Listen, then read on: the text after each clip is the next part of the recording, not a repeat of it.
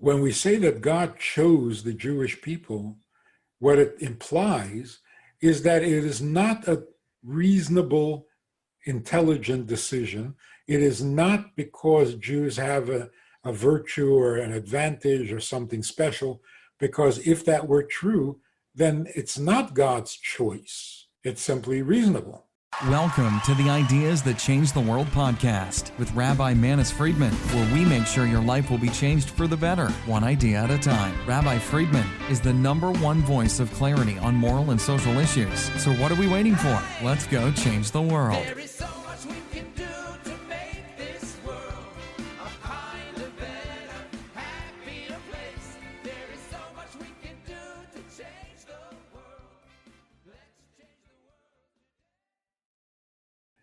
So, since it's before Purim,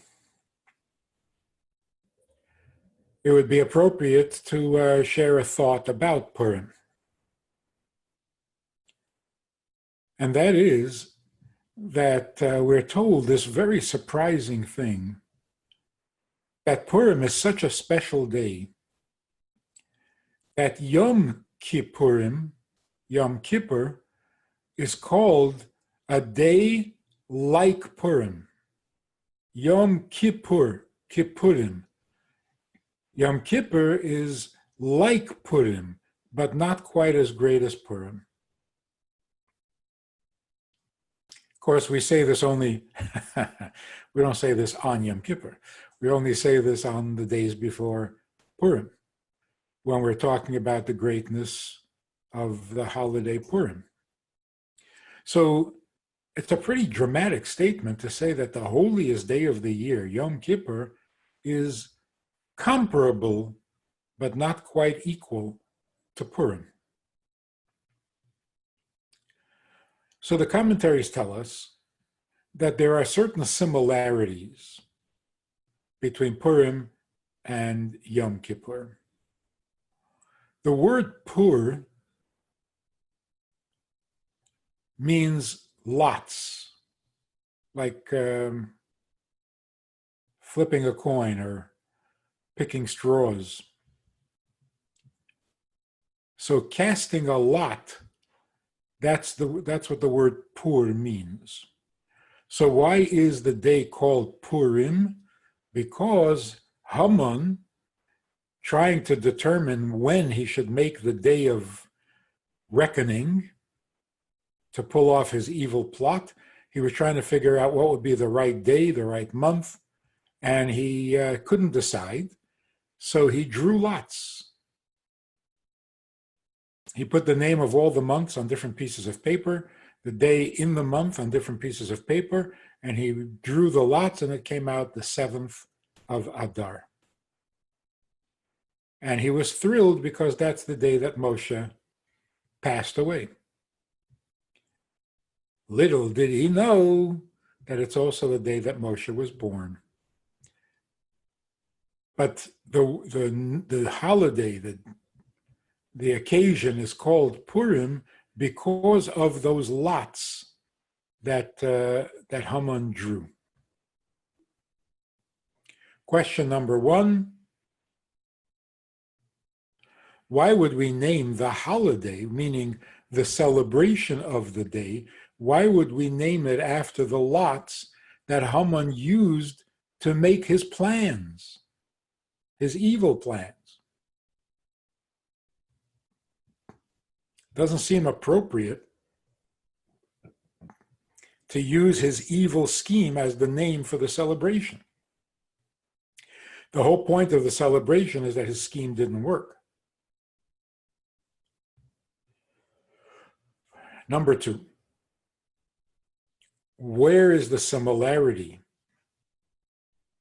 to this casting of lots on Yom Kippur? Yom Kippur is a time for tshuva, for soul searching, taking an account of yourself and your behavior and gaining forgiveness and being cleansed of our sins. What does that have to do with choosing lots? So it turns out that one of the things that would happen on Yom Kippur is that there would be these two goats. same age, same size, very similar. One of them would be used in the temple, and the other one would be sent away into the, into the desert to be killed. One carried the sins away into the desert, and one was a holiday offering. Which one should be chosen for which task? They're, they're very similar. So they used lots. They drew lots to determine which goat should go where. So you see that on Yom Kippur, there was also the use of lots. And that's why it's Kippurim. It is similar in that it also had lots. However, on Yom Kippur, the, the use of the lots was a detail. I wouldn't say a minor detail, but certainly not the theme of the day. Whereas on Purim, lots played a much more central role. So the real lots, which means pur, Purim, is on the holiday called Purim. On Yom Kippur, there is also the choosing of lots or the casting, but it, that's not what the holiday is all about. So the Pur of Yom Kippur is only similar but not quite equal to the Pur of Purim.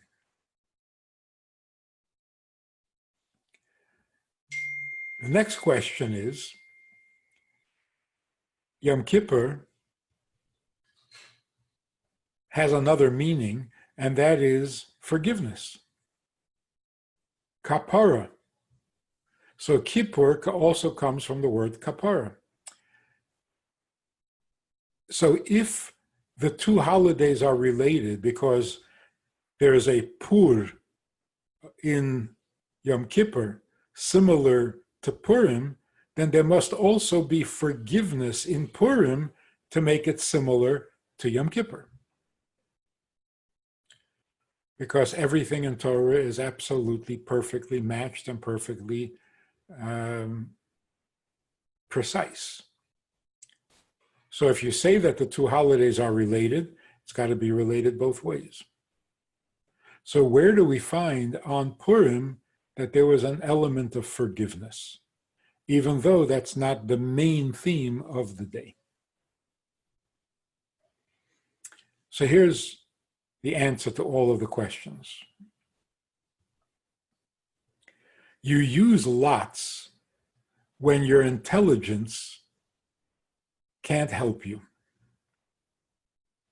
Like, for example, with the two goats, if one of them was healthier better looking, more perfect, more impressive than the second, then of course, which one do you use to bring as a holiday offering?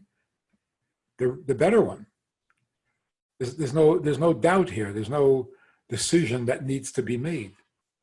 So when it's obvious, when, it, when there's an intelligent reason for doing something, then you don't need to, to draw lots. You don't need to flip a coin. You flip a coin when there's no decisive uh, factor that would determine logically which way you should go or which one you should choose or what you should do. So, what do lots mean? That you leave it up to a higher force, up to a higher source of information, that it should decide which way you should go. In other words, it's super rational. The way Hasidus puts it, intelligence has 50 gates.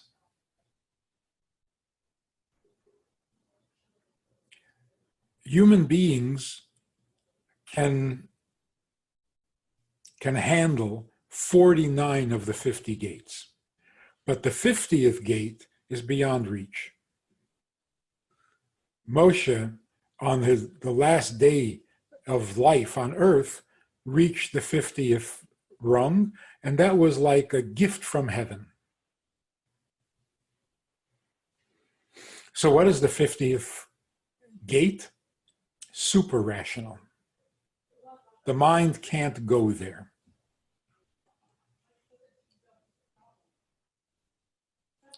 So Haman was thinking, and he was no fool. Haman was thinking, how am I supposed to uh, defeat the Jewish people when they are holy and I'm not? They are good and I'm not. They are godly, I'm not. How do, how do I start up with them? How do I even have a chance? And he understood that if you're looking at good and bad, right and wrong, uh, better and worse, then I have no chance. But if I can go where it's super rational, where intelligence can't go, where reason can't go, where better and worse doesn't matter, where even good and bad doesn't matter, light and dark, and all the other distinctions where those things don't matter, bad guys can succeed. So he wanted to reach the 50th level, and from there, he would have a chance to defeat the Jewish people, even though he doesn't have a rational reason. In other words, rationally, it wouldn't be possible because the Jews were good and he was bad. Interestingly, that this is the reason that he built the gallows 50 cubits high. 50 cubits high. The average man is about eight cubits, maybe less. Why would he need a 50 cubit gallows? Quite excessive.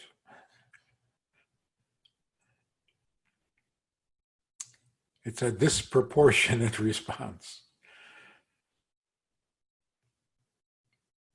So the reason was because he wanted it to represent the 50th level where where the rational mind doesn't work even the divine mind. And from there he could possibly defeat the jewish people.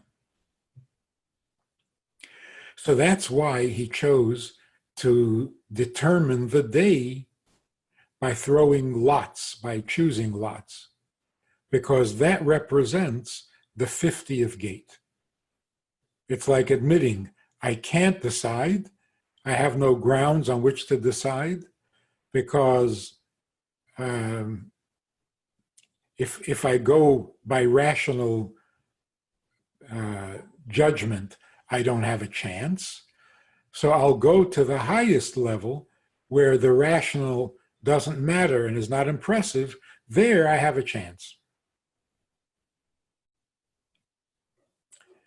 So he's happy that the lots came out on the 7th of Adar, the yahrzeit of Moshe Rabbeinu. Turns out that it's also the birthday of Moshe. What does that tell us? He thought the fact that Moshe passed away on this day is a sign that this is not a good time for the Jews. So that was encouraging to him. Had he known that this is also the birthday of Moshe Rabbeinu, he would have come to a different conclusion. The fact that Moshe was born on the same day as he passed away is a sign of his greatness, not of his failure. He lived 120 years, which is the perfect, fullest amount of years that a human being should have and it was not a partial year, it was day to day. Perfect.